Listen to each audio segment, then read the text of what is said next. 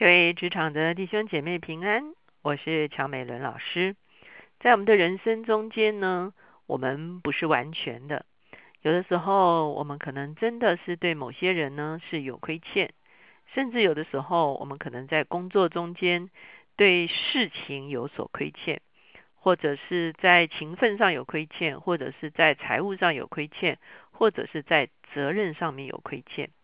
我们会看见，当我们在我们的人生中间有所亏欠的时候，我们究竟要用什么样子的方式来补还这个亏欠呢？这是我们今天会从亏欠与偿还这样的一个角度来思想。我们先一起来祷告。天父，我们来到你的面前，我们向你献上感恩，主啊，因为你是公平的，主啊，你是公义的，主啊，你在每一件事上都有定准。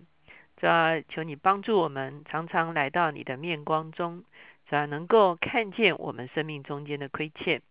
主啊，有时候我们是对人，有的时候我们是对事，甚至有的时候我们是对物有所亏欠。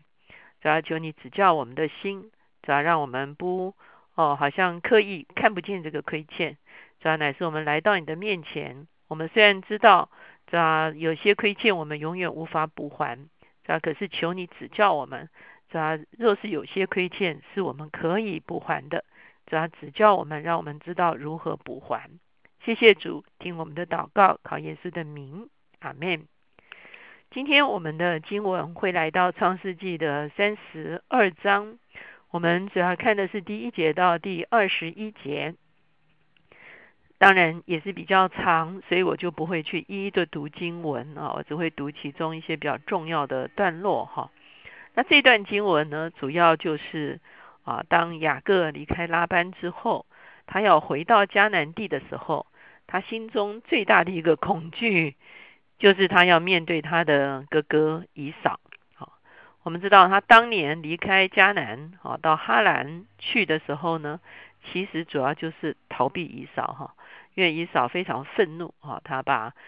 长子名分用红豆汤骗去，然后呢又用这个一个诡诈的方法把这个以扫的祝福也骗走，所以呢以扫对雅各是愤愤不平，所以雅各去躲了20年，在拉班家。现在的时候兄弟两个人呢应该都已经到了中年，那这个时候呢两个人要面对面的时候呢，其实是一个非常微妙的一个时节。特别这个时候我们可以看出来，雅各的生命是有长进有成熟，因此他应该已经看出来他其实对他的哥哥是有所亏欠的。那特别他这些年在拉班的手下，这个拉班亏待他，来诡诈的诡计来待他，他也了解被别人用诡计来对待是多么痛苦的一件事情，所以他应该有一点了解以扫的痛苦。可是从另外一个角度来讲呢，他可能更惧怕看见以扫，因为他知道这是一个亏欠，所以他非常担心以扫会来报复。所以整段经文就是雅各即将面对以扫的这个过程，是的一个挣扎的一个过程。那从32章这个地方呢，我们会看见从第3节讲到雅各打发人先往西珥地去，那西珥地就是以扫居住的这个地方，吩咐他们说，你们对我主以扫说，你的仆人雅各这样说，我在拉班那里寄居，直到如今，我有牛驴羊群仆婢，现在打发人来报告我主，我也要在你眼前蒙恩。那他在这个地方其实取的是一个低姿态，那就是告诉以扫说，我要回来了。所打发的人回到雅各那里说，我们到了你哥哥以扫那里，他带着400人正迎着你来。哇，这个说法实在是让人恐惧。所以第7节就是说雅各就甚惧怕，而且愁烦。所以呢这400个人以扫的势力还蛮庞大的，而且呢正向着雅各来，也就是说他已经知道雅各要回来了，第一方面。第二方面，这400个人一起来是什么意思呢？那这个是怒气冲冲冲着他而来吗？那雅各这边虽然生了不少的儿子，可是大部分是老弱妇孺，那这400个人应该都是壮丁哈，所以雅各呢绝对是打不过以扫的啊，所以这是雅各非常愁烦的一个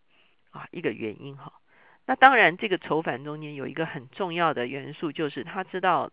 是他亏欠以扫，是他亏欠以扫，所以呢我们会看见接下去呢雅各做了两件事情哈。那第一件事情呢，就是他做了一些安排。那他做了一些什么样子的安排呢？第一个呢，他把所有的人口跟这个牛羊群骆驼呢分成了2队哈，那就在想说如果攻击一队还可以，另外一队可以逃跑哈。那另外呢，他也预备了很多的礼物哈，他把这个母山羊200只，公山羊20只，母绵羊200只，公绵羊20只，骆驼30只，还带着崽子哈。母牛40，公牛10只啊，等等等等哈。那就分成一群哈。这个就是要仆人呢把这个一群带过去啊。他说让群群相离哈。所以呢，等于是这个一路上都有礼物哈。就是第一群到了的时候呢，就把这一群礼物送给他哈。然后呢，等到第2群来的时候呢，又把这个礼物送给以扫，然后第3群呢，又把这个礼物送给以扫哈。所以雅各心里说，我借着在我前头去的礼物解他的恨，然后再见他的面，或者他容纳我哈。所以呢，这就是雅各的一个安排哈。那雅各除了安排之外呢，他还做了一件事情，就是他祷告上帝哈。回到第9节这个地方，雅各说，耶和华我主亚伯拉罕的神，我父以撒的神啊，你曾对我说，回你本地本族去，我要厚待你，你向仆人所施的一切慈爱和诚实，我一点也不配得。我先前只拿我的杖过这约旦河，如今我却成了2队了，求你救我脱离我哥哥以扫的手，因为我怕他来杀我，连妻子带儿女一同杀了。你曾说，我必厚待你，使你的后裔如同海边的沙，多得不可胜数。所以他就祷告。所以坦白讲，我们发现雅各在面对他人生的一个很重大的失误，所造成他哥哥所受到的亏损的时候呢，他有2个态度是正确的。第一个态度，他求告上帝。坦白讲，很多时候我们就算愿意补偿，有的时候我们所伤害的人，他所受到的亏损都不是我们可以补偿的哈。有的时候是时间点已经过掉了，或者是那个伤害已经延伸出去了哈。那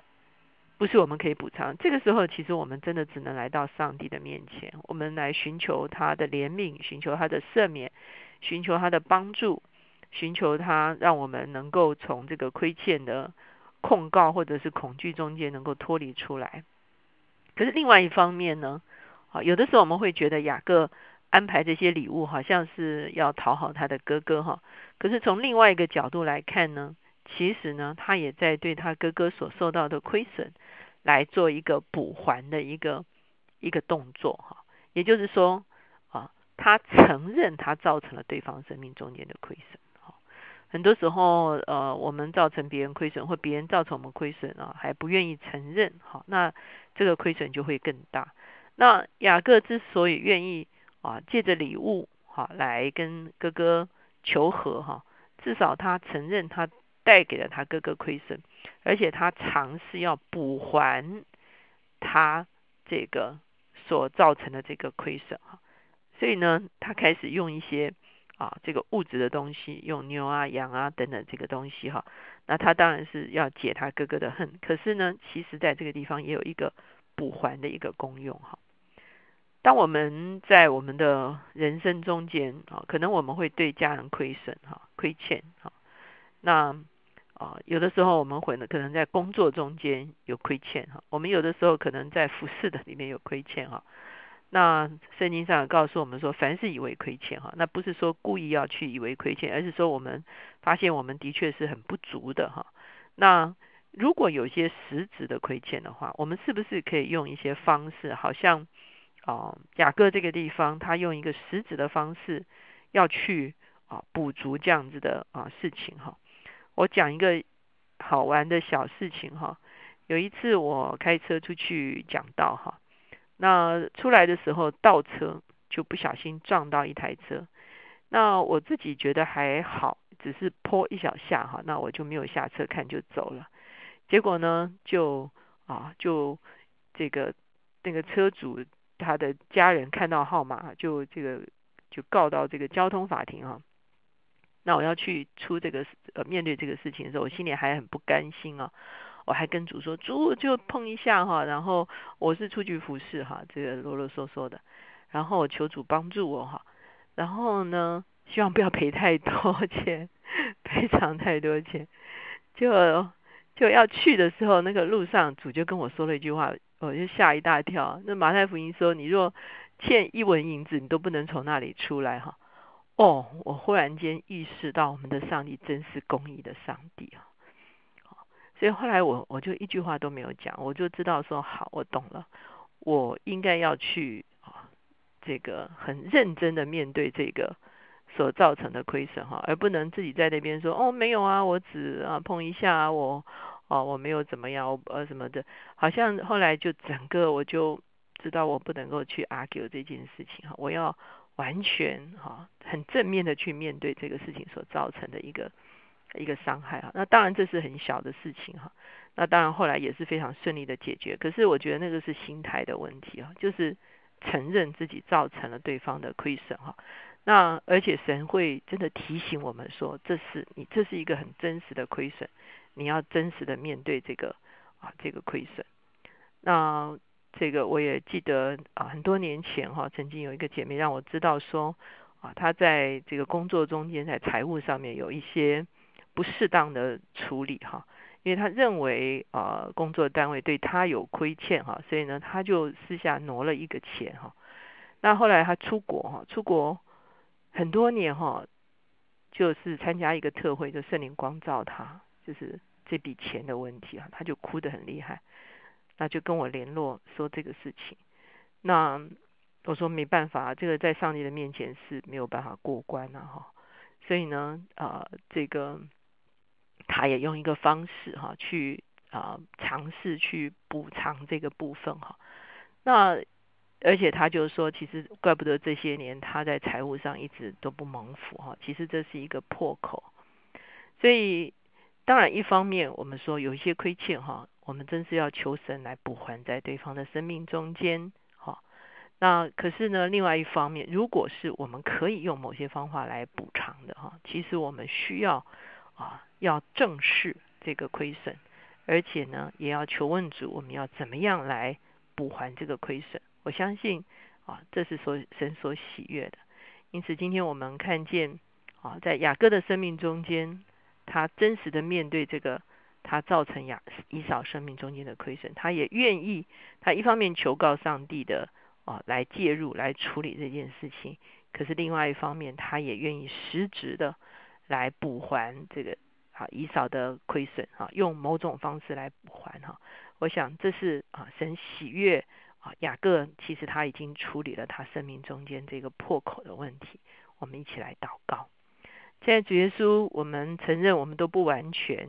主要在我们的一生中间，我们可能会有很多的亏欠，主要有些亏欠我们真的只能带到你的面前，求你自己赦免，主要也求你自己医治对方，主啊，可是有些亏欠，主啊，似乎你也会光照我们，提醒我们要用正确的方式去处理。